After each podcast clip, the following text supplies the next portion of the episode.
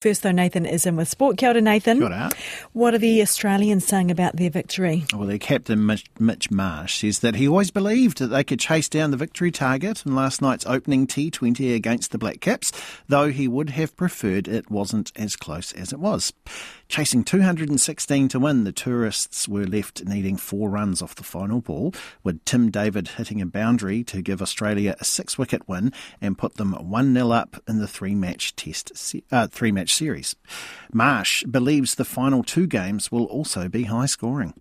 On these grounds over here and the great wickets, small grounds, we sort of have to get used to defending or chasing two hundred, so obviously we'd like to chase a lot less, but uh, hats off to New Zealand. I thought they batted extremely well. We weren't able to sort of take wickets through that middle period, and all round I thought it was just a great game of cricket. We stayed in it and we fought right to the end and came out on top.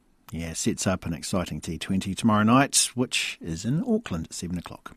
Auckland will meet Canterbury in Saturday's Ford Trophy one-day men's cricket final in Christchurch after Auckland beat Otago by four wickets in the elimination playoff in Dunedin.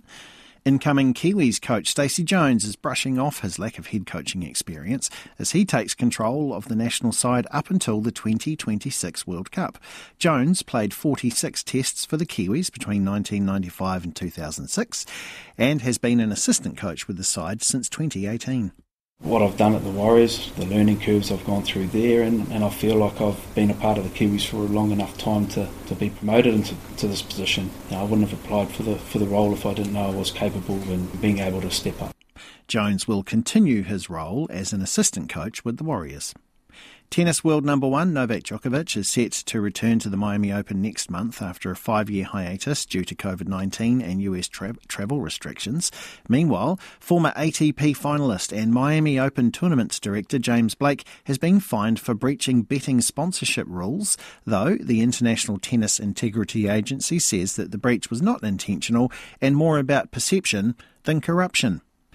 Red Bull's Formula One champion Max Verstappen was more than a second faster than the McLaren of Lando Norris and the Ferrari of Carlos Sainz as testing started ahead of next week's season opening race in Bahrain. Koinanga Purungo Hakinakina, that's your sports news, and Nicola is back with weather next.